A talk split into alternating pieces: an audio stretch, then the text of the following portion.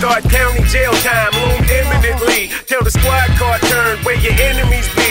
When the pigs uncuffed you, then it would sink. And you are now looking at death on the brink of it. Soon as the cop car left, the gunshots came. Straight hit a kid in his bed, dead on a box frame. Jack boys always looking for a key, but that life won't last. You better believe. Crack Bonjour à tous et bienvenue dans ce 11e numéro de Third Émission. Vous le savez, chaque mois, ou presque, nous vous proposons euh, de vous dévoiler les coulisses de notre maison d'édition et la manière dont nos livres sont écrits. Aujourd'hui, nous allons nous intéresser à un immense acteur japonais, le grand réalisateur Hayao Miyazaki. Et pour en parler, comme d'habitude, je suis accompagné de mon complice, Mehdi, Salut, je pensais que tu parlais de moi, je suis très déçu. l'immense euh, bah oui, réalisateur. petit acteur du paysage, hein, évidemment. Bonjour à tous. Et nous avons aussi l'immense plaisir de recevoir Gaël Berton, donc l'auteur du livre L'œuvre de Hayao Miyazaki, le maître de l'animation japonaise. Salut Gaël. Bonjour à tous. Moi aussi, je pensais que tu parlais de moi. On est, on est tous déjà déçus. Bah, team, team mégalo un petit peu. Team Melon. Donc bah, Gaël, euh, merci en tout cas de venir, d'être venu jusqu'à Toulouse pour, euh, pour nous dévoiler un petit peu, euh, Merci à vous. nous en dire un petit peu plus sur le livre que tu as écrit. Et avant de rentrer un peu dans le vif du sujet et de raconter justement comment s'est fait cette rédaction de bouquin, j'avais une question super simple, c'est est-ce que tu te rappelles ton premier contact avec l'œuvre de Miyazaki, hein, quelle qu'elle soit? Euh, oui, je m'en rappelle très bien. Effectivement, c'était en décembre 96. Donc, comme je l'explique dans l'intro du bouquin, euh, je suis tombé euh, un petit peu par hasard sur, sur Porco Rosso, qui a été diffusé euh, sur Canal+. À l'époque, voilà, j'étais abonné à Canal+, enfin mes parents en tout cas. Et euh, c'était le On choc. voit déjà le niveau de vie. Moi, moi, Team Bourgeois. Un loyer aisé. euh, Non, non, vraiment, ouais, c'est- ça a été le choc, euh, le choc euh, animation euh, à, une, à une époque en fait où on était tous un petit peu euh, nourris à la Disney euh, annuel et euh, là vraiment j'ai découvert autre chose qui m'a donné envie d'aller un petit peu plus loin. Et il se trouve que Canal euh, un petit peu plus tard, un an et demi plus tard, a diffusé Totoro et là ça y est, c'était parti. Et dès que tu l'as vu, tu as eu un choc, tu t'es dit, oh là, ça, ça change quelque chose, il y a quelque chose de nouveau que j'ai jamais vu. hein. Oui, bah, il y a vraiment plusieurs choses qui m'ont marqué. Alors à l'époque, moi j'avais une quinzaine d'années à peine. Ce qui m'a ce qui m'a vraiment touché, c'est l'absence de manichéisme. Je pense que dès dès l'adolescence, c'est un sujet qui est assez intéressant. Je pense qu'on sort de l'enfance, on sort du Disney classique. Ça, c'est vraiment la première chose qui m'a dans, l'histoire, en tout cas Miyazaki euh, habituel. Et puis euh, il y a cette euh, voilà cette touche d'animation, le character design, la façon dont il produit les mouvements. Voilà, c'est quelque chose qui m'a vraiment attiré tout de suite. Et donc, tu es l'auteur de ce livre sur Hayao Miyazaki. Et il faut savoir que la collaboration avec Gaël, ça remonte un petit peu loin, Ahmed. Ça fait une paye qu'on discute avec lui, qu'on a envie de, de bosser avec lui. Est-ce que tu peux nous en dire un petit peu c'est plus vrai, c'est vrai. Là, je vais vous balancer une date 2007. Genre, je sais très bien de quoi je parle.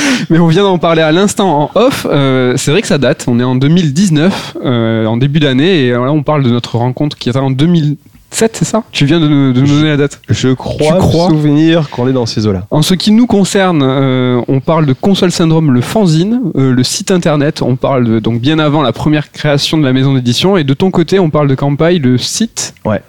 Déjà. Euh, donc, euh, je crois qu'on parle de cross promo, d'une interview croisée. Tu nous avais posé des questions, on t'avait posé des questions. on, doit, Quelques... on- on doit être là-dessus, ouais. On doit être Ouais. sur ce bail-là. Ouais, On ouais, essaie de gratter déjà des, des gens, du public, euh, on Voilà. pouvait le trouver. Grosse promo. Euh, grosse, mais grosse promo. euh.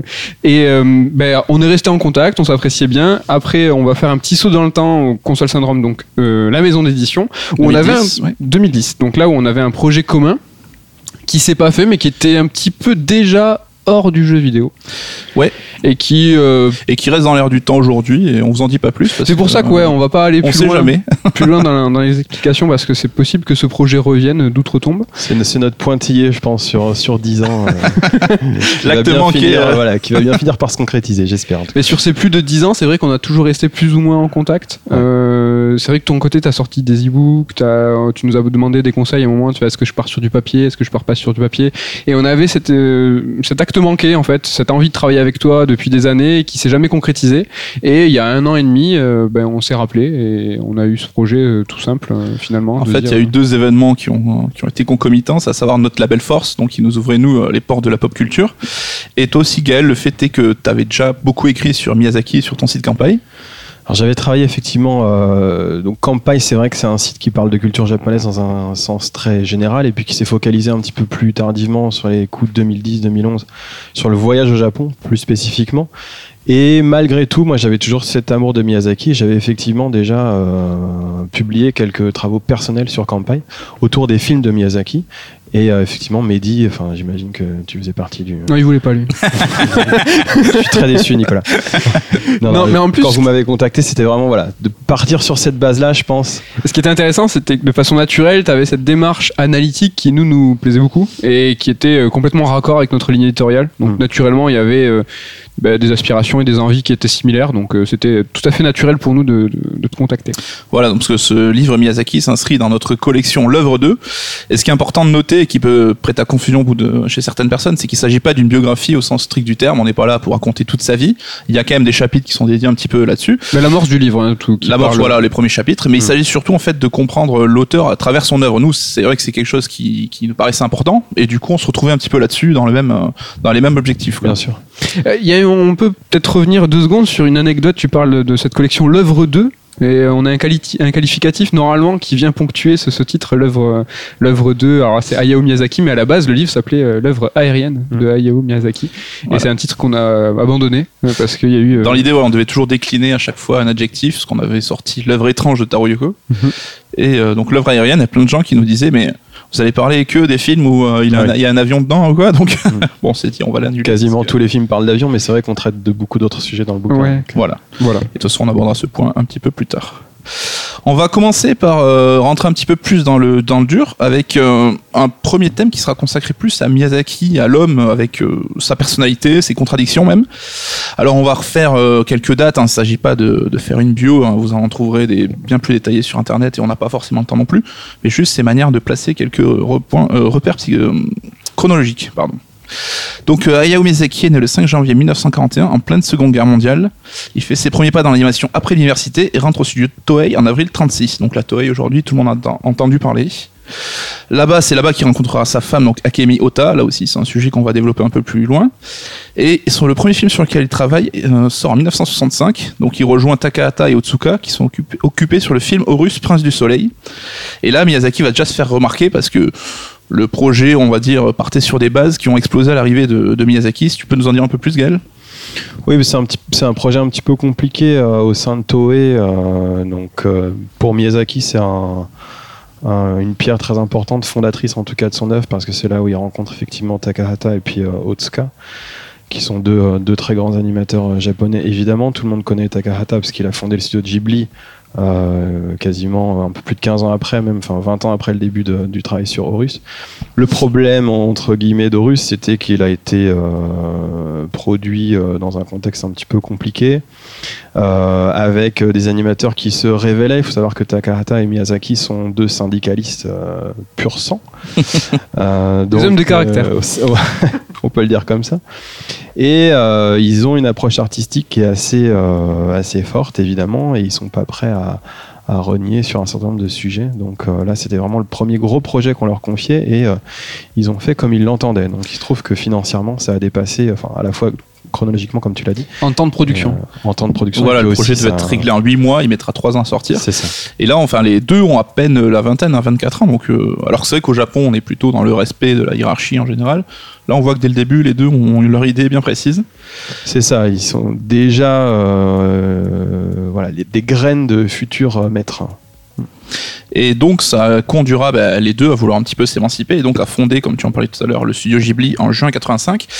Et en fait, qu'est-ce que c'est l'idée de départ? C'est on veut faire comme on a envie, donc on va se débrouiller tout seul, ou c'était plus euh, bah, personne veut faire nos films, donc on va monter la structure pour les faire nous-mêmes? C'est un peu des deux, je pense que tu as bien résumé les choses. Euh, ils ont travaillé chacun dans plusieurs studios, et successivement ils se sont retrouvés dans plusieurs studios euh, les uns les autres, et puis au bout d'un moment ils se sont dit, voilà, c'est compliqué à chaque fois de devoir prouver ce qu'on cherche à faire, que euh, notre recherche artistique soit parfois un peu flouée, bafouée, en tout cas transformée dans l'idée commerciale qu'on a de l'animation au Japon, parce qu'il faut savoir que c'est un milieu qui est quand même très euh, rigoureusement euh, fermé, euh, les cahiers des charges sont très précis, etc. Mm. Il y a des...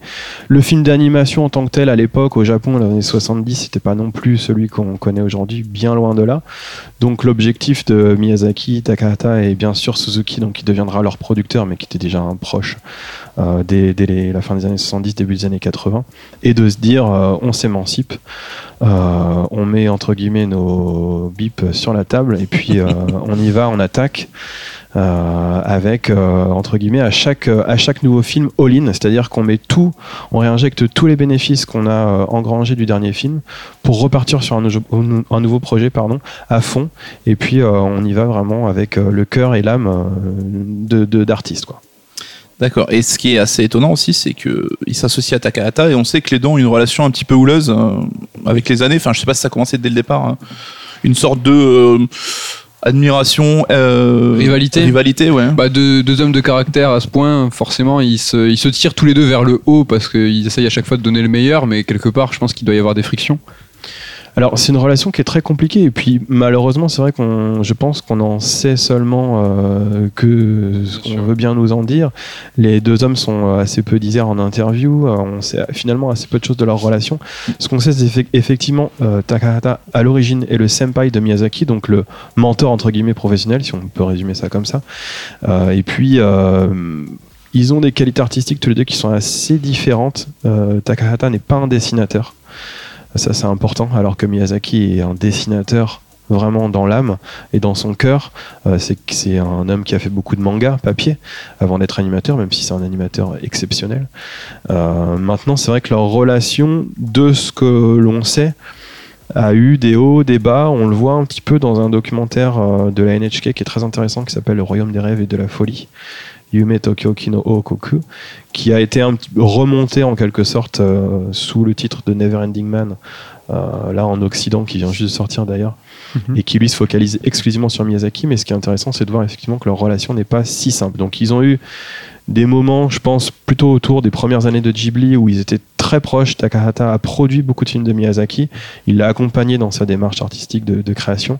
Et puis petit à petit, il y a eu euh, bah, peut-être une dissension qui s'est créée. D'abord, euh, Takahata a connu euh, des échecs commerciaux. Euh, ça a commencé à la fin des années 90 et peut-être que euh, ça, ça a conduit à euh, eh ben, faire s'écarter les deux hommes à peu près au même moment. Bon, on va en reparler, mais du coup, Miyazaki a donné sa première, son premier départ en retraite d'une longue série classique. mais euh, voilà, donc leur relation est assez, assez, effectivement euh, spéciale. C'est la relation de deux grands hommes. Et donc, comme on l'a dit, hein, donc le caractère assez volcanique de, Miyazaki est certainement pas étranger à ça. Et c'est quelque chose qu'on a relevé un petit peu, cette dualité de caractère chez Miyazaki, qui euh, fait des films qui, qui explorent un propos très humaniste, l'amour des gens, l'amour de l'humain, et qui, euh, contrario, lui, aurait quand même un, un caractère assez difficile envers les gens, même sa famille, les gens qui l'entourent. hein. Alors, c'est un grand artiste, Miyazaki? Et comme beaucoup d'artistes, je pense qu'il a euh, bah, beaucoup de pression et puis aussi des, des- une recherche artistique qui conduit à faire évacuer pas mal d'autres choses, notamment dans sa vie personnelle. On, je sais pas si on va en reparler, mais en tout cas, la relation qu'il avait avec sa femme est aussi un peu particulière. Bah, tu peux en, Mais si jamais. Oui, tu peux en, va- tu peux en parler juste maintenant rapidement. Quoi. Grosso modo, il a, il a rencontré sur son lieu de travail. Oui. Elle était aussi très douée donc, euh, Oui. pour le même métier. Ouais. Et euh, à la naissance de leur premier enfant, il a carrément demandé de s'écarter un petit peu pour euh, Voilà. s'occuper des gosses. hein, un truc. Bah, pour, se Simplement, pour se consacrer à son œuvre, effectivement. ouais, ouais. Donc, euh, il a eu deux, deux enfants à Miyazaki, et euh, effectivement, à, à la naissance du premier, elle a dû, bah, comme toute femme japonaise, dans la société japonaise traditionnelle, eh ben, se, se reculer. Même si on est aux antipodes de, de ses convictions à lui, de ce qu'il essaie de transmettre dans ses films. Et, Et comment ouais. t'expliques justement ce côté, cette différence entre la personnalité qu'on semble apercevoir publiquement et son travail artistique, ce qui transmet, les valeurs qu'il transmet hein Bon, c'est un, homme, euh, je pense, déchiré aussi à l'intérieur. Euh, Il a connu une enfance assez difficile, né pendant la Seconde Guerre mondiale. Son père fabriquait des pièces euh, d'avion pour une guerre dans laquelle il ne croyait pas. Euh, sa mère a souffert de tuberculose. Bon, voilà, c'est une fratrie assez importante aussi. Élevé à la dure un petit peu. Bon, j'irai pas jusque là parce qu'ils n'ont pas souffert entre guillemets ni de la guerre ni euh, a priori d'un manque de moyens, mais euh, c'est bon. A priori, ça forge aussi pas mal de choses. Et euh, malgré tout, lui il vit dans une société qui est une société plus traditionnaliste que celle qu'on peut connaître nous en Occident. Il doit euh, eh ben, vivre avec des codes, les codes de la société, les codes de la société japonaise. Donc euh, ces choix-là, il les a pas fait forcément euh, en toute gaieté de cœur. Il en parle très rapidement là dans, dans certaines interviews. J'en parle un petit peu dans le bouquin. Mais il a des valeurs en tout cas des valeurs à mon avis qui sont plus des valeurs méta, c'est-à-dire pour l'humanité en général. Lui, il partage en fait sa vision de l'humanité, en tout cas ce qu'il pense être la déliquescence de l'humanité, à mon avis, il essaye de la transmettre via des œuvres qui sont plus poétiques, un peu moins terre à terre, à part peut-être dans Le vent s'élève. Mais euh, et malgré tout, ça ne l'empêche pas, lui, au quotidien, de devoir assumer le fait, en tant que réalisateur star, entre guillemets, j'aime pas trop ce terme-là, même si en plus il n'était pas forcément dès le- la naissance de, de Goro, mais euh, eh bien, de se dire il faut que je sois au studio 12-14 heures par jour, et puis ben, il faut bien qu'on s'occupe des enfants. Donc euh, voilà, c'est le schéma habituel de la société japonaise auquel on se, on se plie euh, classiquement au Japon, j'ai envie de dire. Ok, et euh, on parlait aussi de ses contradictions. Lui, une autre qui est assez euh, mise en avant, c'est son rapport à la technologie. On sait qu'aujourd'hui, bah, il reste guère plus que les Japonais pour produire des dessins animés en 2D, enfin dessinés à la main, etc. Et lui, on sait que tout ce qui est le travail sur l'ordinateur, la 3D, c'est quelque chose qu'il aime pas trop. Et ce rapport à la technologie, il le- il l'exprime aussi pas mal dans ses films. hein. On voit toujours euh, des machines, des civilisations antérieures qui se réveillent pour euh, créer une apocalypse. Là aussi, tu peux nous en dire un petit peu, plus?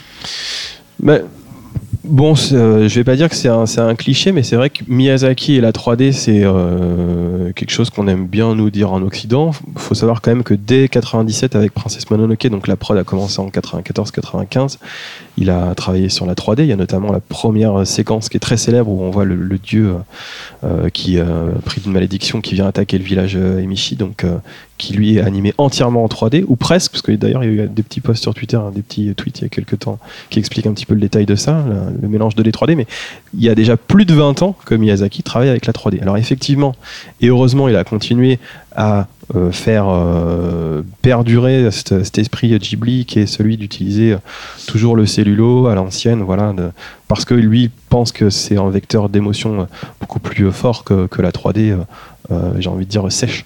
Euh, en tout cas l'animation euh, CGI. Mais de plus en plus, il continue, euh, même s'il y a toujours fait appel par petites touches dans ses films, et il continue de plus en plus à, à s'y attacher, notamment dans le court métrage Boro, La Chenille, qui a été diffusé au musée Ghibli l'année dernière, et qui lui est entièrement réalisé, ou presque en, en 3D. Ouais. C'est vrai que comme toute personnalité aussi importante, il y a forcément un lot de fantasmes qui tourne autour. Mais est-ce qu'on, de manière justement plus concrète, est-ce qu'on sait son rôle précis dans, dans l'organigramme Ghibli? Est-ce que c'est quelqu'un qui est dirigeant? Est-ce qu'il a vraiment les mains dans le cambouis? Est-ce que c'est lui qui va apporter genre une idée de film? Ou est-ce que on va plutôt lui passer un scénario pour qu'il travaille dessus? On, on en sait, on le sait ça? Non, il est libre. Euh, C'est-à-dire que- ouais, il fait ce qu'il veut. Euh, c'est un homme qui, je pense, ne voit pas Ghibli comme son travail. Il le voit comme un vecteur de euh, euh, d'expression artistique. Donc, il travaille vraiment de concert avec euh, Toshio Suzuki, qui est donc son producteur, l'homme fort du musée Ghibli. L'organigramme précis est pas très intéressant, mais grosso modo, on peut, en schématisant, se dire que Miyazaki a une idée, prend des vacances généralement, enfin il prend du temps à l'extérieur. Euh, on pense toujours à Tomo quand- avant la création de Ponyo, à Yakushima avant euh, la conception de, de Princesse Mononoke. Il se dit ok, sur cette base-là, je vais imaginer euh, bah, une histoire. Il n'y a pas de scénario euh, prévu, il y a une histoire, des personnages souvent. Euh, Miyazaki quand il commence un film, c'est jamais comment ça va se terminer. D'ailleurs les équipes sont un petit peu C'est une vraie démarche artistique. Ouais, il, voilà. ça- il est guidé par l'inspiration. Voilà, c'est ça. Et puis il en parle à Suzuki. Suzuki lui dit euh, oui ou non. Souvent c'est oui. Et puis. euh, On lui dit non à Miyazaki? Je pense. pas. je pense que ça fait longtemps qu'on peut plus lui dire non. On a, on a pu lui dire et puis euh, je pense qu'il a fondé Ghibli. C'est lui qui a dit euh, non. Non, ça tu le voilà. fais plus. ça. Et euh, Suzuki lui ouvre des, des budgets et puis euh, ça se finira quand ça se finira. Mais est-ce qu'il a ce rapport un peu tyrannique comme on peut voir dans les grandes sociétés euh, de création euh, japonaises? Alors je vais prendre un exemple connu de tous, euh, on va Nintendo par exemple, on sait que Miyamoto, euh, à une époque plus réellement aujourd'hui, mais il venait à la fin des productions dans les studios et puis il demandait à ce qu'on lui montre bah, le jeu il en est où? Et puis, Miyamoto il disait ça c'est pas fou et puis il partait. Et puis tout le monde se retournait en disant non mais Miyamoto il a dit que ça c'était pas dingue, le jeu sort dans 15 jours c'est pas grave on change tout. Est-ce que Miyazaki c'est pareil? C'est une espèce d'entité, une déité qui va arriver et puis qui, pose son regard et puis tout le monde est fébrile en attendant le verdict. Et est-ce que tu t'en sais peut-être Je sais que c'est des coulisses qui sont euh, vraiment très secrètes, mais Disons qu'il est, que- il est très très intégré dans le processus créatif. Donc ça veut dire que c'est lui qui donne, je pense, au quotidien la direction, en tout cas, de ce vers quoi tend le film. il fait pas le contre-maître à venir à la fin, quoi, en disant euh, c'est pas, euh, c'est bien ou Non. c'est pas bien. Ouais, D'ailleurs, il est très intégré, à part sans doute dans la partie musicale qui est euh, composée par Joe Hisaishi, mais il est très très très intégré dans l'ensemble des strates de la conception. d'accord. C'est un homme qui, par exemple, va se foutre, euh, pardon, complètement euh, de la partie financière, euh, chronologique, etc. Enfin, des délais, voilà. Mais en On a revanche, compris les délais, ouais. dans la, par- dans la partie conception artistique, il est très intégré. Donc, il, il- il donne une direction chaque jour, à mon avis, de, de- de la conception des films. Ce qui fait que bah, l'équipe est plutôt attentiste à savoir vers où on va dans, dans, dans une, dans un schéma scénaristique et moins dans un. En tout cas. Je crois pas, en tout cas à ma connaissance, avoir eu euh, de- d'exemples de films qui ont été renversés ou arrêtés. euh, La fameuse table de thé. Ouais, voilà. Euh, et d'ailleurs, on le voit même qu'il a un- On l'a vu notamment dans le making-of du Vent se lève, où il a une approche, notamment dans la partie doublage, euh, où là, il, encore une fois, il va in- intégrer le processus créatif, il va écouter l'ensemble des doublages au moment des enregistrements, et puis il va dire voilà, non, on fait pas comme ça, on fait comme si, mais on est toujours dans le cadre du processus créatif. Il va pas attendre que tout soit terminé, et puis dire on balance tout, on recommence. C'est l'homme euh, omniscient du studio, mais il a encore les mains dans le cambouis, quoi. Il a encore. euh, D'accord. S'il a pas les mains dans le cobouis, il travaille pas, de toute façon, je pense. D'accord. Mm. Ok. Ouais, très bien. Bon, on va finir sur cette partie sur une note un petit peu plus humoristique et que t'en parlais tout à l'heure. L'éternelle retraite. hein, donc, euh, on est aujourd'hui en 2019 et à l'heure actuelle, a priori, euh, Miyazaki travaille toujours sur un film. Donc, euh, Oui. on en est à combien de faux départs à la retraite là? 3, 4 Euh, ça doit être ça, ouais. je ne ai pas comptés, mais on est à peu près. Alors, ça a commencé après, euh, après Princesse Mononoke, donc qui est sorti en 97. Euh, en janvier 98, du coup, il annonce pour la première fois sa retraite. Donc, il y a vrai 20 dire, ans quand même. hein, c'est vrai que. C'est ça. À vrai dire, c'est une fausse retraite parce qu'il a fondé un petit studio qui s'appelle Boutaya, la maison des cochons, littéralement, qu'il a placé à quelques mètres de, de- du studio de Ghibli. Donc, il voulait travailler, je pense, sur des projets un petit peu moins Ouais. parce Non, que- mais quelque part, déjà, il voulait pas s'en éloigner beaucoup, même Non. géographiquement. Non, mais je pense que c'est un homme qui mourra le, le stylo à la main, Mhm. euh, enfin, le crayon. euh, voilà. Et euh, malheureusement, son, son protégé Yoshifumi Kondo euh, est décédé euh, cette année-là, en 98, et ce qui fait qu'il est revenu au sein de Ghibli. Mais euh, c'était le premier effectivement départ à la retraite. Euh, on l'a entre guillemets rappelé. Euh, pour euh, alors après Chihiro qui est le plus grand succès de l'histoire du cinéma d'animation japonais on l'a rappelé pour le château ambulant bon là c'est pareil c'est toute une histoire il est revenu ensuite pour Pogno parce que l'histoire dit que euh, une des animatrices avait amené son, son petit garçon ou sa petite fille, je ne sais plus, au, au- à- chez, au studio Ghibli et qu'il a passé la journée avec à se marrer, et à étudier un petit peu les- le comportement, comment bouge son visage, comment il se déplace, quels sont ses mouvements, etc. Et que ça, ça, lui a, su- ça, lui a, ça a suscité en lui l'envie de, de faire un film euh, euh, avec un enf- deux enfants en l'occurrence euh, comme protagonistes, encore une fois. Et puis après, voilà, encore une fois, après Le vent s'élève, là c'était je pense le plus médiatisé parce qu'on était à l'époque des réseaux sociaux. Il a annoncé sa retraite et là, il a annoncé il y a, il y a quelques temps travailler sur un revenait. film. euh, voilà. De toute façon, dans tous les cas, c'est un schéma Pour classique de personne qui est vraiment attaché à son œuvre, à sa création et qui a au fond de lui peut-être envie d'arrêter parce qu'il sait que ça peut être néfaste peut-être pour sa santé, ça peut être néfaste pour ses proches, qui est quand même quelqu'un qui est vraiment engagé dans sa création, là, il approche les 80 ans. hein. mais qui peut pas faire autrement. Enfin, l'analogie encore, permettez-moi sur le jeu vidéo, le Kojima qui dit tout le temps je pars, je pars, je pars et qui reste euh, sur la, sa série à l'époque Metal Gear et là qui a fondé son nouveau studio. Miyazaki c'est pareil, il sait que peut-être c'est pas la meilleure chose que de continuer, mais il a pas le choix, il a, il peut pas faire autrement. C'est comme Alors, tu disais, il, il va peut-être mourir le crayon à la main parce que Oui, je pense. c'est sa vie, c'est sa vie. Ouais, c'est ça. Et puis en plus, euh, Kojima, je pense qu'il est dans la cinquantaine, si je dis pas de Ouais. bêtises. Il est un peu plus jeune. Ah oui, pardon. non non non que Miyazaki, oui Si t'as raison. il- écoutez- Oui, Ah oui, oui, 50 d'accord. ans. ouais, ouais. Euh, la vie de Miyazaki, elle est déjà faite entre guillemets, c'est-à-dire les blessures qui ont été causées à sa femme, à ses Oui, enfants, là, il à va ses pas se rattraper euh, maintenant, voilà, hein. Goro, il a plus de 40 ans. Bon, donc euh, il y a ça d'abord, le fait que bah, c'est sa vie, comme tu l'as dit, c'est son corps, son, tout son être.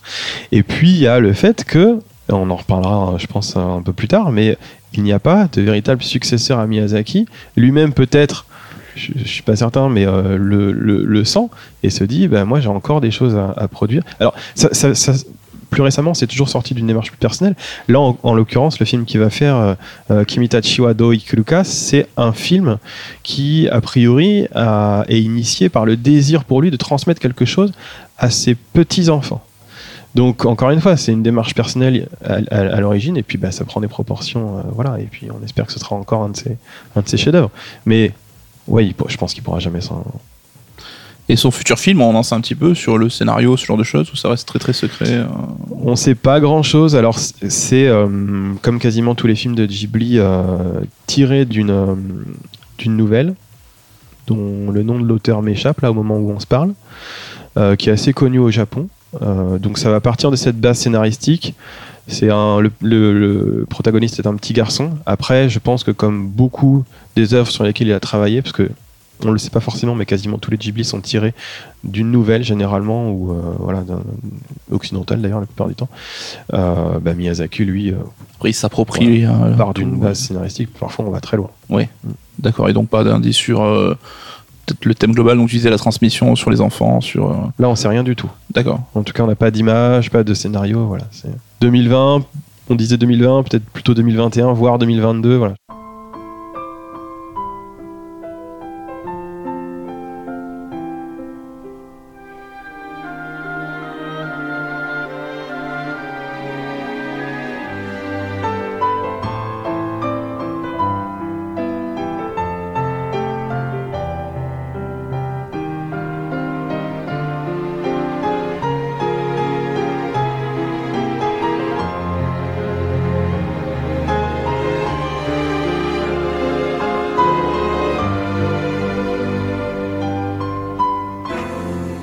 Alors, elle est déjà classique et elle se nomme la rubrique chaud-froid. Le principe est simple, Gaël. On va te demander en chaud de nous donner ton film de Miyazaki préféré et en froid le film que tu aimes le moins. C'est révolutionnaire et complètement déroutant comme question, je sais. Alors, euh, je, te, je te lance. S'il te plaît, en chaud, quel est ton, le film préféré, ton film préféré de Miyazaki, s'il te plaît? Alors sans grande surprise, Porco Rosso. Euh, Donc, le film qui t'a ouvert les portes de Miyazaki. Ouais. Et euh, c'est pas forcément pour ça d'ailleurs. C'est pas pour cette raison que c'est mon préféré. C'est vrai, c'est pas une petite Madeleine Non, il n'y a pas de. Il y, a un- il y a un peu de ça, mais il y a eu- j'ai eu beaucoup de Madeleine euh, dans mon adolescence euh, de Miyazaki parce que je les, ai tous vus assez rapidement. En tout cas, j'ai fait en sorte de tous ceux qui étaient déjà sortis. Non, Porco Rosso parce que euh, je pense que c'est un film charnière dans sa carrière. C'est pas le plus grandiloquent, le plus connu, euh, ni euh, au Japon, ni en Occident d'ailleurs. Mais pour moi, c'est un film, euh, un film total. C'est un film très mélancolique. Euh, c'est un film charnière dans le sens où il commence à montrer que Miyazaki n'a plus aucun espoir dans l'humanité, je pense. Paradoxalement, il traite ça avec un. C'est un film qui est très gaguesque, Mm. euh, très loufoque, euh, extrêmement riche et puis euh, extrêmement puissant aussi. Tout ça dans un contexte de guerre.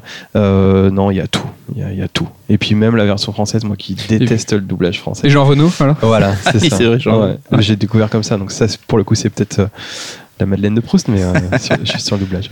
Et l'autre extrême, du coup, on parle du froid. C'est un petit peu dur, peut-être? Est-ce que c'est dur de trouver un film que t'aimes euh? Non, non, c'est pas dur. Euh, Ouais, alors, moi, je c'est suis lequel assez- Je suis assez réaliste. Euh, c'est le château ambulant, je pense, clairement. Je l'avais, je l'ai vu au ciné, euh, parce que c'est dans, le mille- dans 2004, donc 2005, je pense, en France. C'est le château ambulant parce que c'est un film patchwork, un petit peu pour moi. Euh, il faut savoir qu'il a été euh, commencé euh, par euh, Mamoru Hosoda. Euh, au sein de Ghibli, donc qui, est au- qui au départ, euh, qui est très connu aujourd'hui, mais qui au Mm. départ était, euh, était un Chez des Ghibli, réalisateurs, voilà, de, qui était censé participer à la succession de Miyazaki et qui a commencé le travail. On parlait de Miyazaki, l'homme euh, difficile au travail, et ben là c'est un exemple parfait. Pour le coup, c'était pas son film, mais euh, il est arrivé, il a fait euh, non. pas Non. comme ça. T'arrêtes tout. C'est pas notre style, on arrête. Et du coup, il s'est retrouvé à récupérer le château ambulant. Et le château ambulant, pour moi, c'est un film. Je vais pas me faire des amis parce qu'il y a plein de gens qui l'adorent. Et en- d'ailleurs, en dédicace, il y a plein de gens qui le citent comme leur Miyazaki préféré. Donc, désolé euh, à tous. C'est un choix très personnel qui ne reflète pas. Mes opinions n'engagent que moi. Et non pas Sir Edition. Mais euh, non, non, vraiment, je, c'est un film que je pense qui, qui, qui aurait mérité d'être. euh, voilà, de, je pense de repartir totalement à zéro et d'être On a- imaginé on- autrement. On sent les tourments de la production dans le film. Ouais. Et j'ai une petite question est-ce que euh, au sortir du, du coup de cette séance de cinéma, tu t'es dit je suis déçu? Et c'est peut-être une des rares fois où. Tout. Non, mais c'est vrai, tu sors d'un Miyazaki, tu te dis. Parce que tu ah, peux l'aimer moins que les autres, mais tu peux quand même le trouver cool, quoi. Ça, Ouais. ça dépend. Est-ce que valeur. est-ce que t'as un souvenir ou peut-être que pas du tout hein, juste tu, tu, tu sais euh, froidement que bah, comme la question c'est froid mais froidement que non c'est un film qui est moins bon qui a, qui a, qui a subi voilà une production un petit peu houleuse mais euh, à l'époque ça allait quoi ou est-ce que vraiment t'as été déçu quoi? Non, vraiment, dès le départ. Et euh, pour le coup, j'ai pas changé d'avis. D'ailleurs, j'avais écrit une critique pour Kampai à l'époque, parce qu'on parlait beaucoup de, enfin, je parlais beaucoup de manga, j'ai pas d'animation sur Mhm. Kampai à l'époque. Donc, j'avais écrit une critique, que je pense, qui est toujours sur le site à l'heure actuelle, qui détaille assez froidement, pour le Mhm. coup, euh, ce pourquoi j'avais été déçu par ce film. Contrairement, par exemple, à Ponyo, qui la, que la première fois euh, que j'ai pas forcément apprécié tant que ça la première fois que je l'ai vu et qui au fur et à mesure des revisionnages m'a laissé ouvrir euh, plusieurs tiroirs euh, de, de, de, de ce film et qui du coup aujourd'hui fait partie de, sans doute de mes préférés pour d'autres raisons aussi mais voilà le château ambulant j'ai jamais réussi je l'ai revu plusieurs fois évidemment dans le cadre des analyses campagne pour euh, bien sûr euh, Pour le travailler livre sur le livre pas de tiroir là non.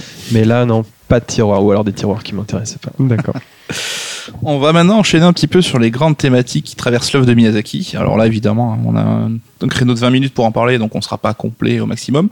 Et on a décidé un petit peu de d'élaguer, de pas forcément s'attarder sur celles qui ont fait le plus parler à droite ou à gauche. On a retenu donc trois thématiques. Et on va commencer par la première, le féminisme, qui aujourd'hui, du coup, va peut-être un écho un peu différent. Et on a isolé une citation qu'on trouve dans le livre donc de Toshio Suzuki qui dit Hayao Miyazaki est un féministe. Donc là-dessus, euh, quand on voit l'œuvre du réalisateur, on ne peut qu'être d'accord a priori. Oui, je crois qu'il n'y a pas de sujet.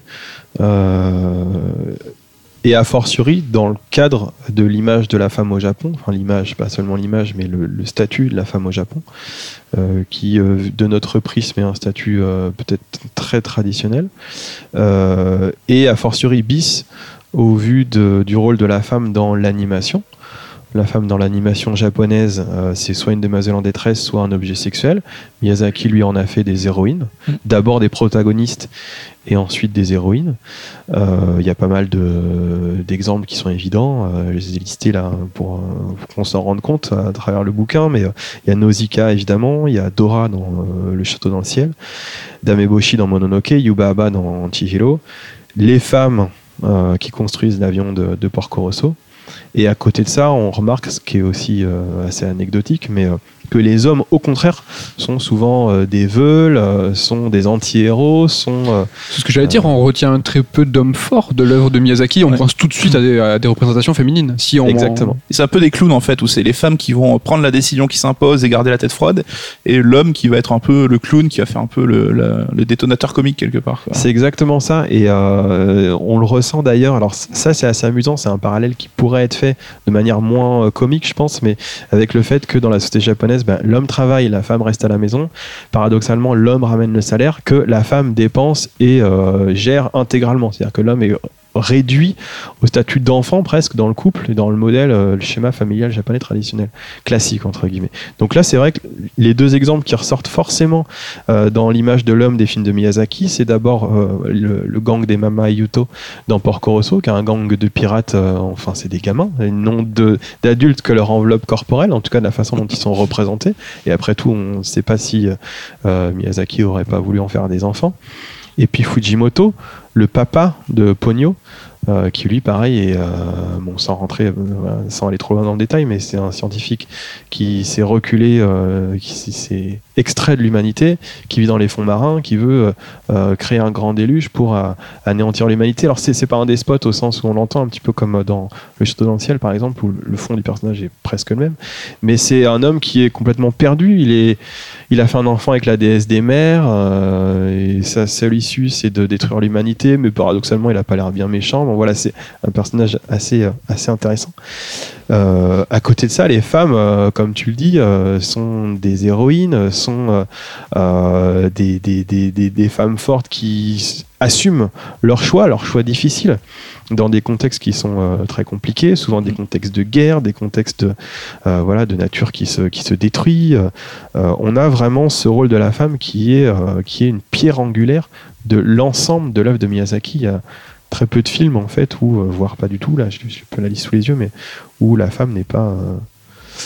Et tu crois que c'est euh, Miyazaki qui s'identifie à ce personnage féminin pour faire passer son message ou c'est peut-être limite une façon peut-être de s'excuser par rapport à ce qu'on disait par rapport à sa femme qui lui a demandé de rester à la maison? Est-ce que c'est un peu, tu vois, pour euh, sa repentance pour ça ou c'est vraiment le message qu'il veut euh, transmettre ne peut passer que par des personnages féminins? Je pense qu'il y a un peu de ça, de la repentance, effectivement, à mon avis, c'est une analyse personnelle. Il y a le fait, je pense, de replacer la femme à, à la place qu'elle mérite. Euh, dans le cadre de l'animation japonaise et dans le cadre euh, du, schéma social euh, au sens plus large.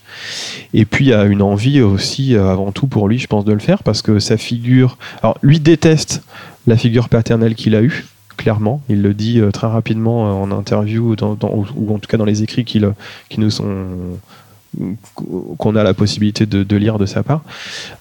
Et il trouve que sa mère est une héroïne. Elle a éduqué quatre garçons euh, en combattant la tuberculose. Je pense que ça, ça l'a conduit à se forger une image de la femme qui euh, le fait transparaître après dans ses films. Il utilise beaucoup la dualité, lui. Euh, moi, ce que j'appelle les deux sœurs dans ses films. Dans quasiment tous ses films, il y a deux femmes euh, souvent complémentaires qui vont travailler, je dis travailler, mais qui vont agir ensemble pour le bien du scénario. Donc il y a plein d'exemples voilà, qui sont détaillés dans, le livre, mais qui permettent de voir que la femme n'est pas un tout, mais un ensemble de facettes que lui amène à euh, complémentariser euh, à travers ses personnages. Et c'est vrai que c'est là où aussi il faut prendre des précautions et analyser le travail, c'est ce que tu as su bien faire, hein.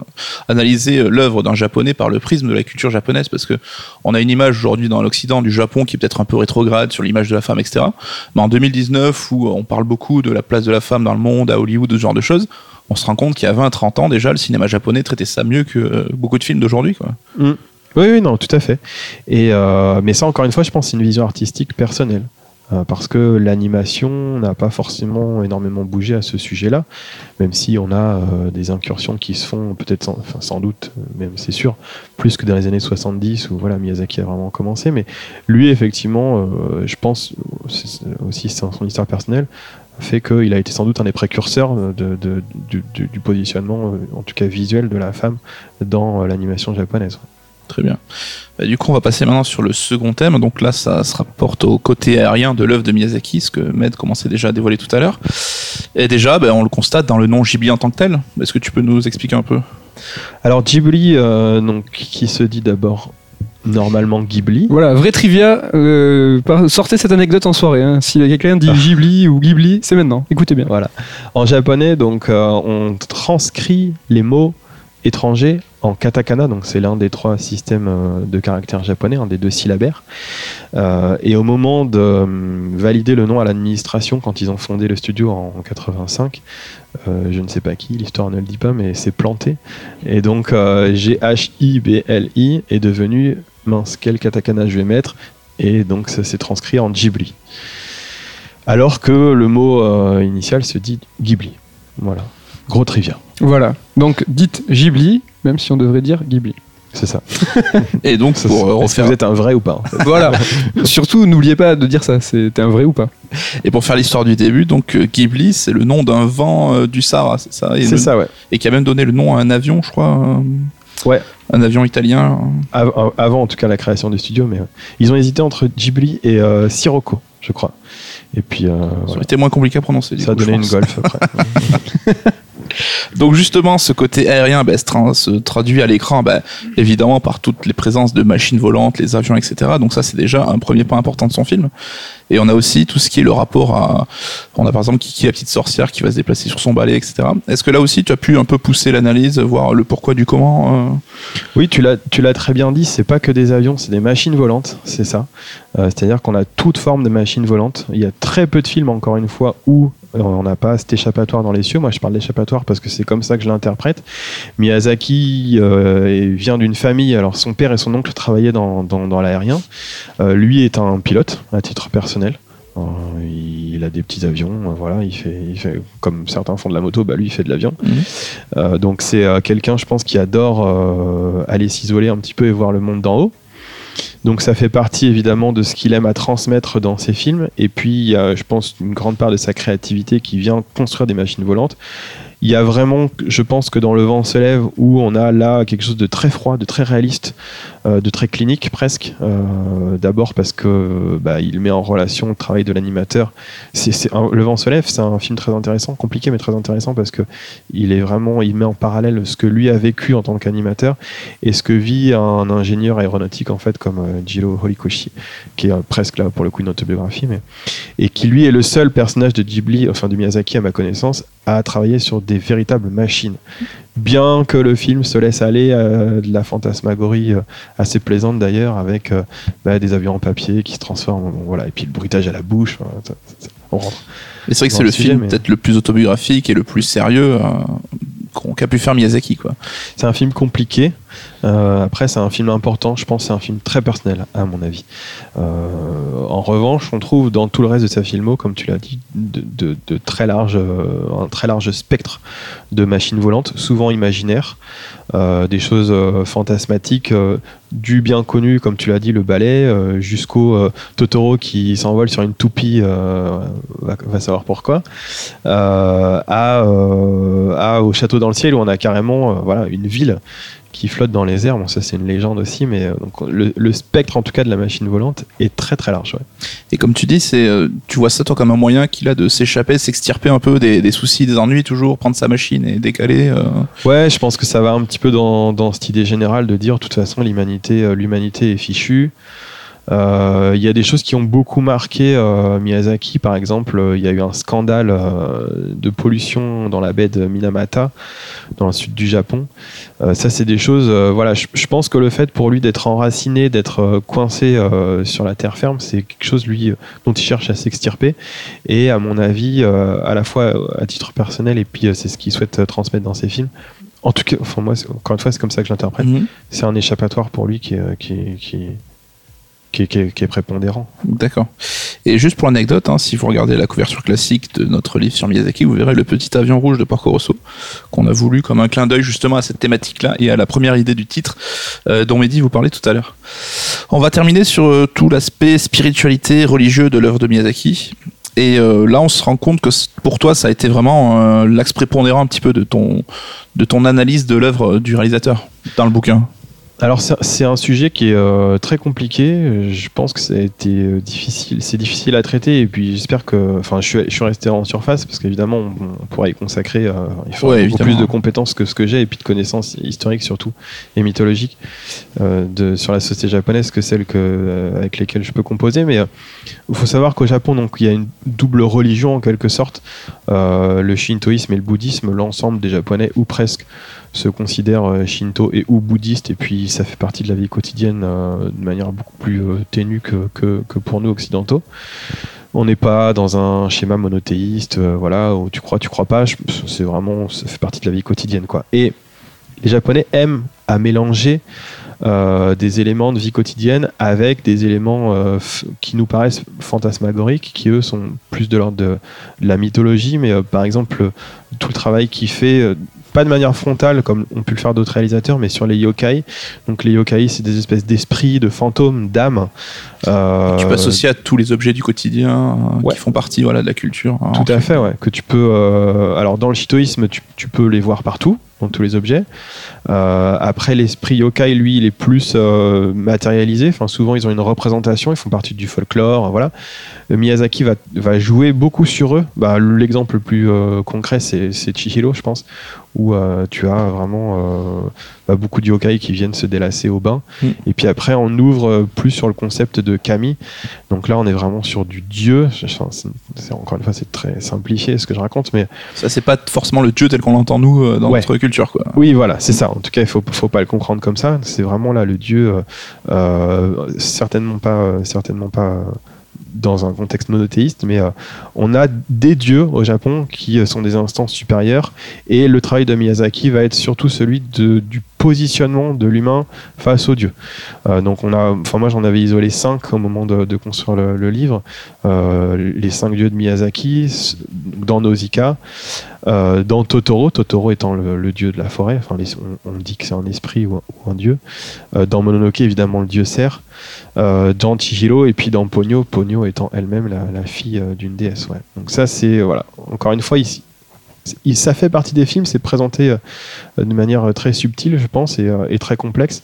La difficulté qu'on a, nous, dans l'analyse, c'est de savoir quelle a été la démarche créatrice de Miyazaki.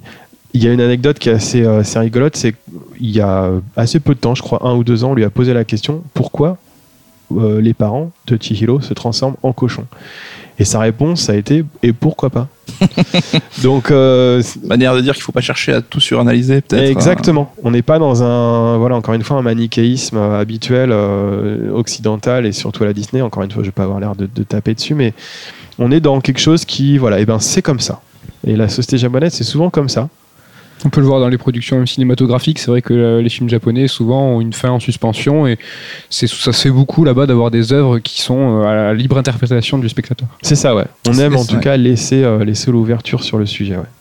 Et c'est vrai que le cochon, t'en parlais, mais enfin, j'ai du mal à croire sa réponse parce que c'est quand même un animal qui, qui symbolise souvent, même lui se représente souvent sous la forme du cochon. Enfin, c'est. Ça a forcément une valeur pour lui quand même. Mais après, C'est bien un exemple qui était pas bon, c'est celui-là. Enfin, moi, je pense, oui, je parce pense que, c'est un peu pour troller en mode euh, ça, ça me regarde et c'est pas votre histoire. Quoi. Sans doute, ouais.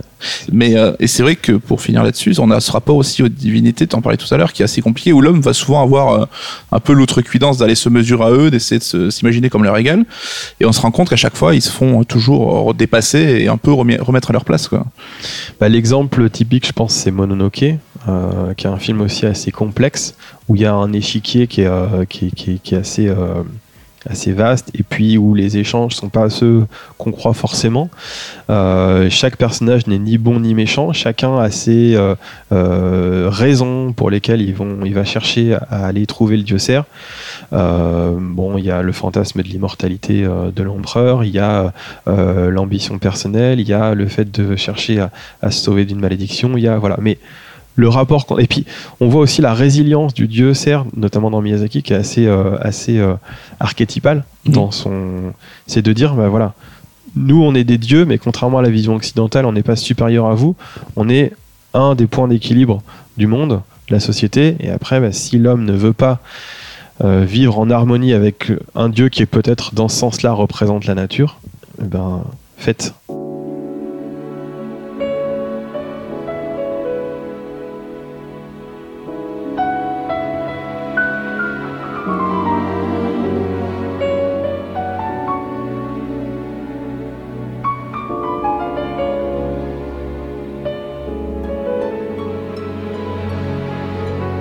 Alors Gaël, si tu étais une des héroïnes des films de Miyazaki, laquelle tu choisirais Hmm. Mhm. Est-ce que c'était pas mieux de dire si t'étais un héros genre un mec, euh, un garçon, tu sais, il y en a pas. Il n'y a, pas- y a pas assez de choix. Non, non, mais je, Si je- j'étais une héroïne je te laisse réfléchir, pour ça je. Miyazaki, je Une qui t'a le plus touché ou dans laquelle tu te reconnais peut-être un peu plus euh va me reconnaître euh, À vous pas forcément. Pas new J'ai rien de spécial à avouer. Euh, non, Nausicaa, je pense, de manière assez classique. euh, voilà, c'est un personnage euh, fort. Ok. Tu te sens proche des dieux? Non, je me, je me sens à la recherche de l'équilibre. D'accord. Voilà. Bah ça tombe bien parce que moi c'est j'ai une question, c'est si t'étais un yokai, tu serais lequel? Et peut-être rappeler rapidement aux auditeurs ce qu'est un yokai parce que donc c'est des esprits qui sont pour les japonais partout et vis-à-vis du shintoïsme. Il y a alors moi j'ai mon expérience c'est yokai watch, hein, donc tu peux me dire si c'est si c'est vraiment nul ce que j'ai raconté. Mais Non. par exemple t'as le, le, le yokai de la dispute euh, des parents, tu vois. Donc dès que le, le, yokai- le yokai est là, bah, t'as les parents ils disputent et il faut faire en sorte que le yokai s'en aille pour que le, Ah. foyer se passe mieux. Et il y a plein de yokai complètement cons comme ça. Ça- Il y a un petit peu de tout, c'est pas Ouais. uniquement des objets. Donc je sais pas si c'est vrai. Alors, ma culture yokai, yokai est un peu lacunaire. Euh, dis-nous celui que tu connais. Est-ce que, ouais, est-ce que je serais pas, je serais un yokai gentil en tout cas. D'accord. Euh, je serais peut-être euh, un Jizo qui protège les enfants. Ah. Sympa, mignon. Euh, Gaël, si tu étais un réalisateur de films d'animation japonais, mais pas Miyazaki. Euh, sans hésiter, je pense euh, Mamoru Hosoda. Euh, Donc on en parlait tout à l'heure, qui était un Mm. quelqu'un de chez Ghibli. Ouais. Et qui a claqué la éclair. porte du coup. C'est lui qui est parti ou ils l'ont carrément viré ou- Oh, je pense qu'il a été viré. hein. Enfin, à mon avis, c'est d'un, ça s'est fait ensemble, mais bon. Ouais. Oui. Enfin, ils n'avaient pas l'intention de continuer à travailler ensemble en tout cas. Et juste citer peut-être quelques films sur lesquels il a bossé que tu conseillerais peut-être éventuellement? Oui. Euh, alors, Il a fait six films principaux. Euh, moi, il y en a un, encore une fois, je vais pas me faire des potes, mais euh, c'est Les Enfants Loups, je pense, qui est celui que j'aime le moins. Après, il a, il a fait euh, Summer Wars aussi, je suis un petit peu moins fan. Il a fait quatre films. euh, T'aimes pas quoi je déteste. il a fait quatre films vraiment exceptionnels. Il a fait le sixième film de One Piece, Ah ouais? Euh, Baron Omatsuri, qui est euh, un ovni dans la filmo euh, One Piece. C'est précis en tout cas, le sixième. Ouais, qui est vraiment à voir pour le coup, et vraiment excellent. Si on aime One Piece et Hosoda. Euh, il a fait La Traversée du Temps, qui encore aujourd'hui, 12 ans après, est un, un film exceptionnel sur, le, sur ben voilà, le- les, les difficultés de la remontée dans le temps. Le Garçon à la Bête, pareil. Un film d'animation incroyable. Et puis Mirai, qui vient juste de sortir. Tu l'as vu Ouais. Pas encore, malheureusement, j'en ai entendu du très bon. Ouais, et euh, rien que la bande-annonce, en tout cas, bah, par les thèmes qu'elle aborde, et puis évidemment le style euh, d'animation de, de, de Hosoda, devrait me plaire. Oui, qui est toujours en salle d'ailleurs, ouais. Et il y a même un bouquin qui est sorti, je sais pas si t'as vu, sur les éditions Inis, sur euh, Mamoru Soda, euh, entièrement consacré à lui. Ça date d'il y a quoi, moins d'un mois, je crois. Oui, oui, il est sorti pour les fêtes. Donc on n'a pas eu le temps de le, le feuilleter, mais ça a l'air, ça peut être intéressant. Dites-nous si vous l'avez lu. Gaël, si t'étais une série de manga, tu serais laquelle? Tu One parlais de Piece. One Piece. Ouais, voilà. One Piece. Ah, t'es vraiment fan euh, Alors j'ai beaucoup beaucoup moins de temps évidemment pour regarder des mangas, des animés ou lire des mangas euh, depuis déjà. Ah, ça- question rapide dans la question, t'es animé ou manga papier déjà? Ça dépend. Euh, typiquement sur Naruto, j'étais manga, je pouvais pas voir l'animé, ça me saoulait, les fillers m'ont saoulé par exemple. Sur One Piece, je me suis tellement habitué à, à l'animé que euh, ça fait 20 ans que je regarde tous les dimanches mon petit One Piece. euh, voilà. la tradition. Ben euh, non, mais euh, voilà, le doublage, euh, les espèces de mimiques qu'ils ont rajoutées à chaque personnage. euh, alors l'animation est vraiment dégueulasse, on est d'accord, c'est de l'animation euh, voilà de, de produite euh, À la Oui, chaîne. oui, à la chaîne pour, voilà, euh, c'est ça. Mais euh, je- One Piece, ouais. Ok.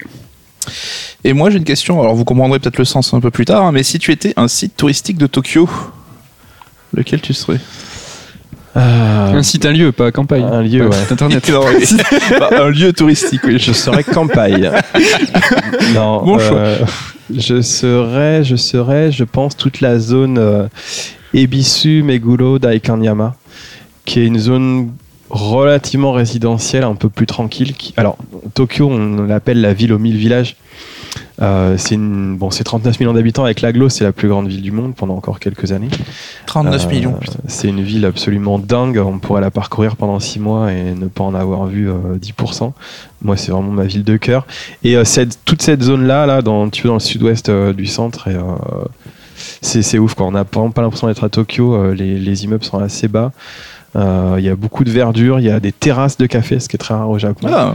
Il y a beaucoup d'ambassades, euh, il y a des magasins euh, voilà, de, de- de mode, mais pas à la Shibuya Harajuku. Non, vraiment, il y a un style de, de, de- de ouf dans ce quartier. Ces quartiers. Ok. Bon, on l'a bien compris, le Japon, c'est un peu euh, quelque chose qui est important pour toi. Si t'étais un pays, mais t'as pas le droit de dire le Japon. Si j'étais un pays, mais j'ai pas le droit de dire le Japon. Euh, les États-Unis, je pense. Tu y es allé plusieurs fois? Ouais, c'est un pays euh, qui, euh, qui, a, qui a un soft power qui est très fort, un peu comme au Japon, mais de manière différente. Et du coup, quand on va aux États-Unis, on a l'impression d'y être déjà allé. Je trouve ça Tellement. C'est super amusant. Ouais. Euh, j'ai pas fait grand chose, j'ai fait côte est, côte ouest, et à chaque fois j'ai trouvé euh, des choses absolument incroyables au-delà de voilà de cet effet waouh du départ. Et euh, je pense qu'il y a beaucoup beaucoup à creuser. Par exemple dans les parcs naturels, j'ai regretté de pas y passer suffisamment de temps, et euh, je pense que euh, je me rattraperai prochainement. Et la culture américaine, voilà, les AAA, Marvel, Disney, tout ça, c'est quand même, quand même quelque chose que t'apprécies ou vraiment? Ouais. Ouais, carrément. Non mais attends, je suis bon public aussi. Non, c'était vraiment une, une question comme ça, savoir Ah ouais, non, mais sans- quand même euh, client, quoi. Je te réponds de manière tout à fait candide aussi, ouais, complètement. Je- Ok. Enfin, le travail que fait Disney, par exemple, outre l'hégémonie, voilà, qui commence à acquérir euh, et qui peut être discutée, et outre aussi euh, les choix euh, entrepreneuriaux qu'ils font et qui sont excellents, vraiment. Euh, non, vraiment, il y a une production artistique. Le sitcom, enfin rien que le sitcom américain, cette qualité d'écriture de de- de- de- de- d'écriture des personnages Ouais. des, des relations en une minute on sait qui est qui qui fait quoi, que- quelle place ils ont sur leur échiquier. Euh, non, vraiment, ils savent faire quoi. Ils savent. Et tu C'est penses les que- entertainers. Tu penses qu'un jour Disney peut, peut manger Ghibli ou... C'est plus ou moins déjà fait. spoiler. euh, Mais justement, je te fais un pont là. Je te le bâtis, je te le bâtis là. pierre après pierre. File, Euh, vas-y. Ils ont des droits de distribution très très larges. Euh, Il y a eu quelques petites euh, anicroches, notamment ben, assez connues entre Miyazaki et, et Harvey Weinstein. Weinstein, je sais pas comment on prononce. Moi je dis Weinstein. Weinstein. Euh, où euh, c'est vrai qu'il avait essayé de couper un petit peu. euh, je crois que c'était Mononoke d'ailleurs à l'époque. euh, Oui, euh, pour la sortie Pour la américaine. sortie américaine. Et euh, Suzuki, donc c'est pas Miyazaki, c'est Suzuki qui lui avait envoyé un, un katana avec, ma- avec marqué euh, No Cut. Voilà. Ça sent la légende, mais putain, t'imagines Non, c'est un vrai truc, Ouais, ouais, ouais, c'est ouais, Ouais, ouais. ça c'est ouf. c'est dingue. Et justement, grâce à la super transition de, de Med, on va s'intéresser maintenant un petit peu à l'héritage de Miyazaki. Car aujourd'hui, bah, autant lui que son œuvre sont vraiment rentrés dans la pop culture mondiale. Et euh, Ghibli commence doucement à se préparer un petit peu à l'après-Miyazaki, parce qu'évidemment, il ne sera pas éternel. Quelques années qui s'y préparent tous quand même. Ouais. Et ce qui fait qu'en fait, aujourd'hui, euh, bah, on, a, on peut acheter une peluche euh, euh, Totoro dans même des magasins à Toulouse, etc. Et est-ce qu'aujourd'hui, en fait, Ghibli, c'est pas devenu plus une marque, euh, une société qui gère de la licence, et en fait, et plus tellement un studio d'animation, quoi? Il est dur là déjà. Dis, euh, pavé dans la mare. Non, mais c'est une, une question légitime, je trouve. non, mais. Non, c'est une question ouais, pertinente. euh, et puis ça fait. un- Alors, ils ont une chaîne de, officielle au Japon qui s'appelle Donguli, euh, Kyowakoku, donc le royaume du gland. Je, je n'invente rien. Mais une chaîne euh, télé tu Non, une- je veux dire une chaîne de magasins, Ah, d'accord. pardon. Un site à Tokyo? Euh, Il y a, euh, je sais pas, et je crois qu'il y a genre une trentaine, une quarantaine de magasins répartis au Japon. euh, Genre à Caractère Street, c'est ça qu'il y a Ouais, par exemple, c'est ça exactement. Quel Donc ils vendent du goodies euh, Ghibli. euh, qui- Alors voilà, il y a beaucoup de Totoro, il y a beaucoup de, de, de Gigi, donc le chat de Kiki la petite sorcière. Enfin voilà, on retrouve toujours un petit peu les mêmes personnages, mais il y a effectivement cette idée de non pas de, de aussi quand même un peu de capitaliser sur, sur ces, ces- ces rentrées d'argent faciles, même s'ils abusent pas trop. Après, pour ce qui est du studio en lui-même, ils ont évidemment depuis très longtemps cherché à trouver un successeur, à, notamment à Miyazaki et puis Takahata, Mm. qui malheureusement nous a quitté l'année dernière. Euh, pendant un bon bout de temps, euh, je pense que l'idée c'était de, de, de, de- de pousser euh, Yone Bayashi, Hiromasa. Euh, à titre perso, je suis absolument pas du tout amateur de ces films. Encore une fois, je vais pas me faire des potes. Euh, Arietti, euh, là plus récemment, il a fait comment il s'appelle euh, Marie et la fleur de la sorcière. Oui. Je trouve que euh, il fait du Ghibli sans aucun supplément d'âme. Voilà, ça c'est vraiment. C'est un peu le cahier des charges. euh. Ouais, c'est ça, exactement. Ouais, c'est exactement ça. Mais est-ce que c'est pas un peu bah, Miyazaki et Takata, tu vois, avec leur personnalité un peu écrasante, qui limite euh, tapent un peu sur la tête de ceux qui sortent euh, du lot, tu vois, parce qu'on l'a vu avec Osoda qui aujourd'hui est quand même un réalisateur reconnu. Est-ce que c'est pas peut-être inconscient ou consciemment bah, qu'ils ont pas envie de passer la main et qu'ils veulent rester au centre du truc et que Ghibli ce soit leur truc au final quoi. Moi, j'irais même jusqu'à dire que c'est conscient. C'est-à-dire Ouais. qu'en fait, euh, à mon avis, Miyazaki est conscient de son talent, en tout cas conscient qu'il y a peu d'animateurs qui lui arrivent à la cheville, Mhm.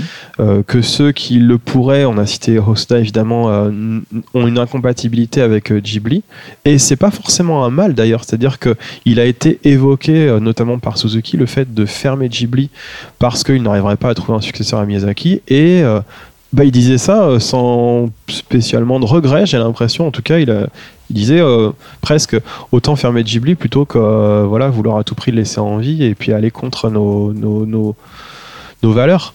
Donc, ça aurait vraiment euh, été le studio de deux hommes qui avaient chacun leur vision et qui au final personne d'autre pouvait euh, s'imposer là-dedans quoi. dans ce Ouais, et tu le vois bien euh, quand euh, Suzuki a essayé de pousser Goro Miyazaki, donc le premier fils de, de, de Hayao, euh, qui a fait euh, le conte de Terre-Mère qui s'ouvre sur un parricide, qui est une torture, ce film, faut quand même le dire. Euh, la colline au coquelicot qui est un peu mieux, mais bon voilà. Après, il a fait, euh, donc là, hors Ghibli, il a fait Ronia, une série animée, et là, je, je crois que c'est la pire purge qui m'a été donnée de voir en animation. euh, voilà. Il était pas Team Goro quoi. Je suis pas Tim Goro, non. Désolé, Goro. Goro est, est un paysagiste de formation et euh, directeur du musée de Ghibli, et c'est le, le- celui qui a, qui a lancé le musée de Ghibli à, à Tokyo. Donc non, je suis pas Tim Goro du tout. Et, on- et en fait, ce que je veux dire à travers ça, c'est que la recherche euh, de d'à tout prix vouloir euh, faire perdurer le, le Ghibli, eh ben, je préfère, si tu veux, un peu comme quand ils ont arrêté Friends, ils ont dit on a fait 10 saisons, on a fait ce qu'il fallait, on s'arrête là. Autant que ça s'arrête quand c'est voilà. Mais le côté le musée Ghibli, est-ce que c'est pas justement euh, le truc qui dit tout, c'est que Ghibli maintenant c'est devenu un musée, quelque chose de vieux, un peu euh, figé, un peu presque poussiéreux quoi, et qu'on vient voir pour se rappeler des bons souvenirs, mais c'est plus aujourd'hui euh, créateur d'univers, enfin beaucoup moins quoi. Alors le musée de Ghibli à Tokyo, c'est un musée d'art. Euh, je peux t'en parler assez bien parce que je l'ai visité plusieurs fois et puis nous on, on le vend dans notre agence de voyage. C'est un musée d'art qui est relativement resserré, euh, qui est un musée qui est tout en japonais. Il y a seulement une salle qui est, euh, qui est pour vraiment pour les enfants et puis après il y a le toit du musé. euh, je sais pas si tu étais allé, Mehdi. euh, Non, j'ai pas pu. Parce que tu peux aussi rapidement expliquer que c'est compliqué d'y aller. Ouais, Il faut aller dans une chaîne de combini une- qui est unique en fait. On peut Ouais. pas aller dans tous les combini. Non, C'est- ouais. Pour acheter ta place et. euh, Pour acheter ta place et c'est assez compliqué. Le 10 du mois précédent la visite, enfin voilà, puis ça part, ça part c'est- très vite. Ouais, et c'est pas très friendly pour les occidentaux a priori. C'est voulu quoi. Bah, Voilà. moi, c'était une espèce de, une espèce de, de tomate automatique là, tactile, et puis Mm. moi, c'est la personne de- du combini qui m'a aidé parce que c'était en japonais. C'est vraiment, vraiment pas évident. Quoi. Ouais. Et euh, pour le coup, euh, non, là, bah, beaucoup de gens le voient effectivement comme un. Ce qu'il n'est pas en fait, parce que c'est vraiment un musée d'art pour le coup. Mhm. Et en revanche, là, il travaille sur la, la, la- la création du parc d'attractions de Ghibli, qui lui correspondra vraiment à l'image euh, un peu fantasmée euh, de ce qu'on voudrait voir comme, comme parc euh, Ghibli en fait. Euh, On a peut-être une petite intervention des Gilets jaunes. Là, si vous, Ah oui, on est samedi à Toulouse, jour de manif, donc euh, si vous on- entendez. si vous entendez ouais, des, ma- des Macron, des trucs comme ça, euh, Nous ne prenons pas parti, ce n'est pas nous. voilà, ce n'est pas Hayao Miyazaki qui, qui milite. Et pour le coup, c'est donc le, le parc d'attractions de Ghibli qui devrait ouvrir aux alentours de 2022, si ma mémoire est bonne, euh, va s'articuler. Donc c'est à Ai- dans la préfecture d'Aichi, euh, à quelques kilomètres de Nagoya, quelques dizaines de kilomètres de Nagoya. Donc pas simple à- d'accès, mais euh, il y a déjà la maison de Satsuki Eme dans un parc, le parc commémoratif de l'Expo 70, euh, qui est un énorme parc euh, protégé. Et du coup, autour de cette maison, qui est une reproduction de la maison donc du coup des sœurs de, de- dans le film Totoro, ils vont construire cinq grandes zones euh, dédiées à l'univers Ghibli et pour le coup capitaliser sur l'univers. Mais Mm. après, moi je vois plutôt ça d'un œil positif dans le sens où c'est quand même des univers qui sont fabuleux, qui sont très appréciés euh, des enfants et adultes de partout dans le monde. Et euh, je pense que Ghibli aurait tort de ne pas capitaliser dessus. En- a priori, en plus, ils vont faire ça dans le respect de la nature, de l'environnement, de, euh, de leurs valeurs. Ouais. Donc, ma foi, qu'ils en profitent si tout le monde est content. Ouais, oui, après, c'était pas du tout une remarque de ma part de négatif, Ah non, non, hein, bien parce que sûr, j'adore Disney, tout ça aussi. Ouais. hein. Mais du coup, c'est vrai qu'aujourd'hui, on se rend compte que voilà, c'est plus devenu. Enfin, ils ont un peu ch- changé de métier quoi, chez Ghibli. C'est plus tellement le, on va faire des films plus qu'on va vendre sur euh, le patrimoine qu'on a. Quoi. Oui, alors oui et non. C'est-à-dire que euh, si tu prends simplement la filmo de Miyazaki, on a eu vra- 11 vrais films en. euh, bah, du coup, tu commences en 79 euh, jusqu'à 2013 avec Le vent se lève. Trentaine d'années. Donc euh, finalement, tu sais. 40 ans même. 11 films en 34 ans. Est-ce qu'on compte bien? Oui, 11 films en 34 ans, ça en fait un tous les 3 ans. On n'est pas dans un rythme non plus euh, Disney. hein. Mm, c'est vrai. Il n'y en a pas à Noël, quoi. Il n'y en a pas un tous les Noëls. Oui. Entre Porco et Mononoke, il y a eu 5 ans. euh, entre Le Château Ambulant et euh, Pogno, bon, il y a eu 4 ans. Entre Pogno et il y a eu 5 ans. bon, voilà. Et donc, juste pour revenir deux secondes sur le musée Ghibli, et t'en parlais tout à l'heure aussi, c'est qu'il faut savoir qu'ils produisent énormément de petites séquences animées pour, spécifiques au musée. quoi. Exclusive, ouais. Tout à fait. Et ça, c'est euh, l'arrachage de cheveux de tous les fans. C'est que euh, il y a une dizaine de courts-métrages, 11 avec Boro, si ma mémoire est bonne, ou alors 10 avec Boro, euh, qui sont diffusés dans un, cinéma qui est au sein du musée, qui s'appelle le Saturn Theatre. qui est une petite salle de cinéma qui doit faire, je sais pas, une centaine de places à peu près à peine, et qui diffuse donc voilà tous les trois mois, je crois, ils changent, ils changent la programmation. Il y a la suite de Totoro, May et le chaton bus. Il y a plein d'histoires originales. Moi, j'en ai vu deux ou trois. Euh, la, ch- la chasse à la baleine. Euh, Enfin, il y en a, il y en a plein. Je les cite dans le dans, dans le bouquin. Et pour le coup, là, si on veut tous les voir, bah, il faut aller au Japon tous les trois mois ou tous les six mois. Voilà. Petit Donc, budget euh, à prévoir. ouais. Et je crois que ça sortira jamais de, de ce cadre-là. Ouais. Ouais, ça, ils y tiennent. Et euh, de manière pragmatique, on te demande si ça vaut le coup d'aller visiter le musée Ghibli, tu conseilles euh? C'est une bonne question. Euh, je suis- Bon, je suis vendeur du musée Ghibli, donc euh, il y, a, il y a une part de moi qui va te dire oui, une autre part de moi qui va te dire attention à ne pas trop le fantasmer ou à ne pas trop en espérer. Mm. C'est tout en japonais, c'est relativement petit. Euh, après, tu es plus, je pense, dans un univers Ghibli euh, que dans euh, un lieu qui va te montrer tout ce que tu attends de voir.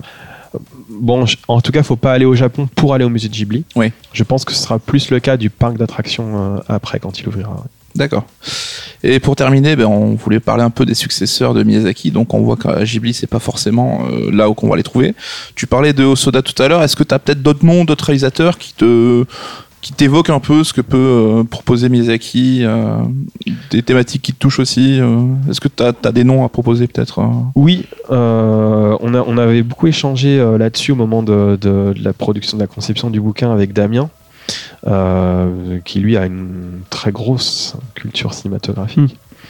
Euh, moi, il y a deux noms que je ressors donc euh, toujours, c'est Hosoda et puis Makoto Shinkai, euh, qui lui est, euh, C'est un génie. a fait beaucoup de bruit bah, Ah récemment, euh, voilà, avec Your Name. Qui, je trouve sublimissime. Moi, j'adore. Ouais, c'est vraiment un excellent film d'animation japonais. Mm. Mais le mec hein, n'est pas à son coup d'essai. C'est alors ce qui est intéressant avec lui, c'est que c'est un, il est, euh, il est autodidacte.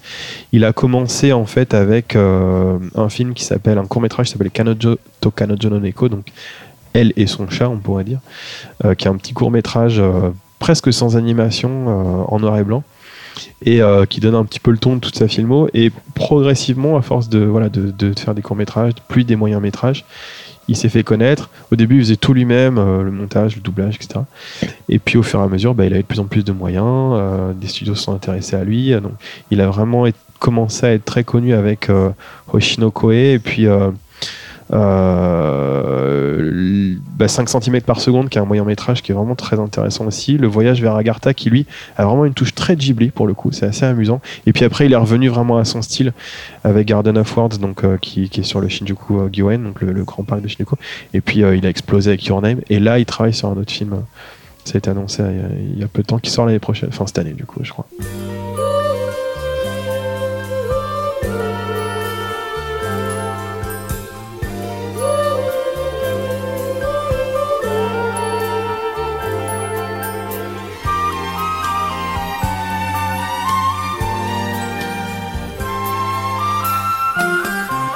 On poursuit avec les recommandations donc euh, que nous allons vous faire pour tenter d'approfondir un petit peu plus le sujet du jour. Et euh, vu le timing, en fait, il y en a une qui posée d'elle-même. En fait, c'est qu'au fin janvier va va ressortir au cinéma euh, le film sur Lupin, réalisé par Miyazaki, Le Château de Cagliostro. Oui, excellent. Ouais, alors donc il sort le 23, je crois, on a regardé tout à l'heure, 23 janvier. Est-ce que tu l'as vu? Est-ce que tu le conseilles? Est-ce que Non, je l'ai jamais vu. Non, non si, si, bien Mais le chapitre dans le livre est super. Ouais. c'est pas moi qui l'ai écrit. Non, ça y est, on, on est à visage découvert. Non, non, évidemment, c'est un, un excellent Miyazaki. Euh, très tôt dans sa filmo, il a été conçu très rapidement. Je crois qu'il y a eu 9 mois de prod de mémoire. Ouais. Euh, c'est un film génial. Il se réapproprie le personnage de Lupin, qui est un personnage euh, voilà, bien connu de la, la- de la culture pop. Edgar de la Cambriole en. France. Voilà. Si- ceux qui ont suivi la première Merci. série qui était Pardon. diffusée. Lupin Sensei. Et euh, c'est un film assez drôle. On a pour le coup la demoiselle en détresse qu'on retrouvera plus chez Miyazaki. Et puis on a surtout des séquences à la fin qui sont assez rigolotes avec euh, bah, l'archétype du mouvement Miyazaki qu'on avait déjà un peu dans le chaboté où euh, le personnage saute de tour en tour et presque vole en fait. Donc ça c'est c'est génial. Ça c'est du Miyazaki. Et euh, moi j'avais même trouvé à l'époque qu'on trouvait des bribes un peu du château dans le ciel avec la destruction de, de l'île à la fin, enfin Mm. tous les efforts de destruction, tout ça. Je trouve qu'on voit une filiation un petit peu entre les deux. hein. C'est ça, bah, c'est l'architecture aussi du château qui, est, qui, nous, qui, qui permet ça, qu'on retrouvera après beaucoup plus, de manière beaucoup plus élaborée dans, dans la Piuta, effectivement, le château dans le ciel. Et euh, on retrouve un petit peu ça à travers euh, les inspirations, parce que à la fois Miyazaki et Takahata sont des grands fans de Paul Grimaud, Mm.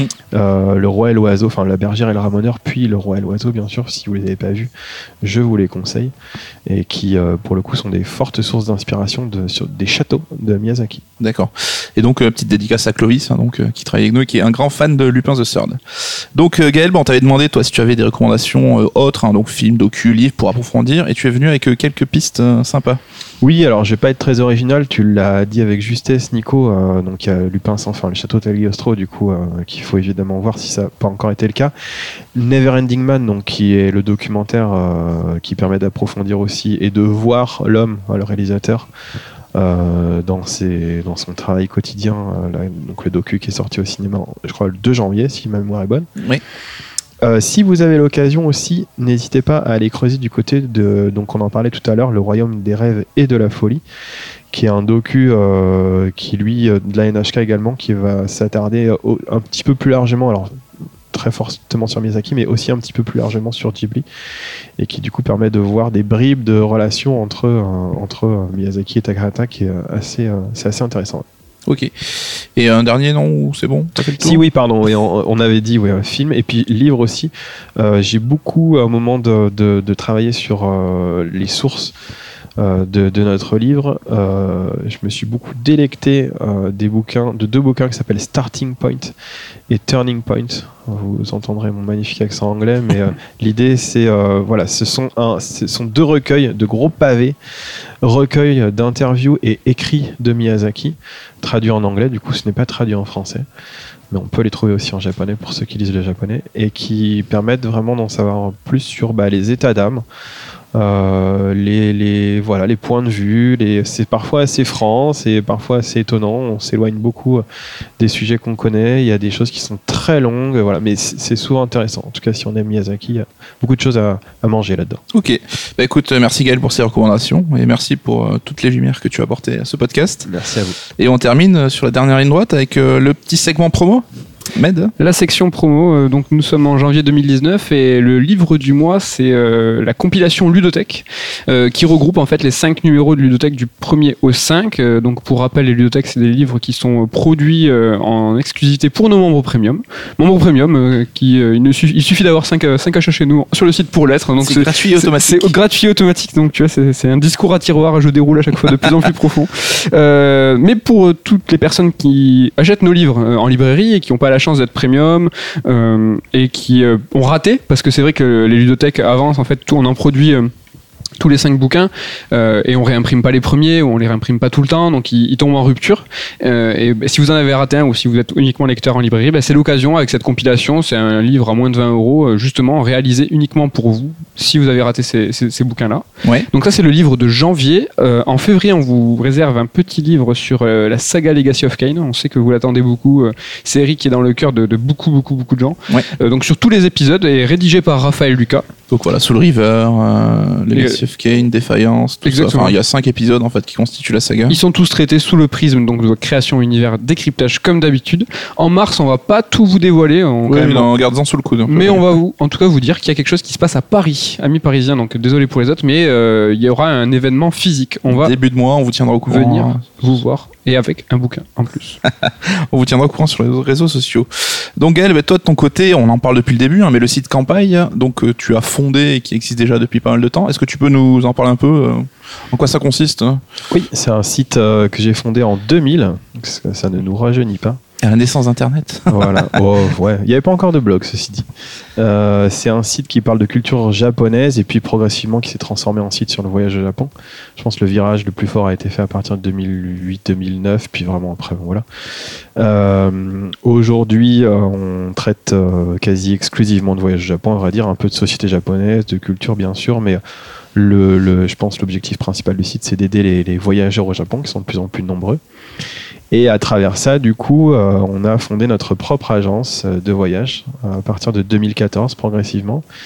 Et aujourd'hui, donc, euh, moi, je consacre la plupart de mon temps à, donc, à l'agence qui s'appelle Keikaku, K-E-I-K-K-U, qui est une agence de voyage, voilà, siège en France, filiale au Japon, filiale depuis deux ans, et à travers laquelle ben, on accompagne les voyageurs soit en conception de séjour ou soit en vente sèche pour euh, ben voilà, du passe transport. On a des guides touristiques sur place, la billetterie, on en parlait tout à l'heure Oui.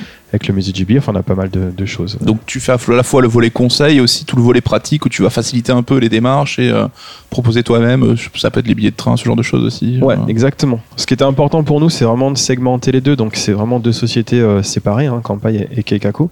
On a une personne maintenant qui est dédiée à Kampai, qui s'occupe de, de ça, euh, voilà, qui, est- qui, est- qui est à temps plein là-dessus. Évidemment, on est plusieurs à travailler dans la ligne éditoriale, au choix. On, on est beaucoup aussi sollicité par les préfectures, par la région du Japon pour venir visiter, faire donc ce qu'on appelle des press tours, des reportages en fait, et puis euh, après les promouvoir.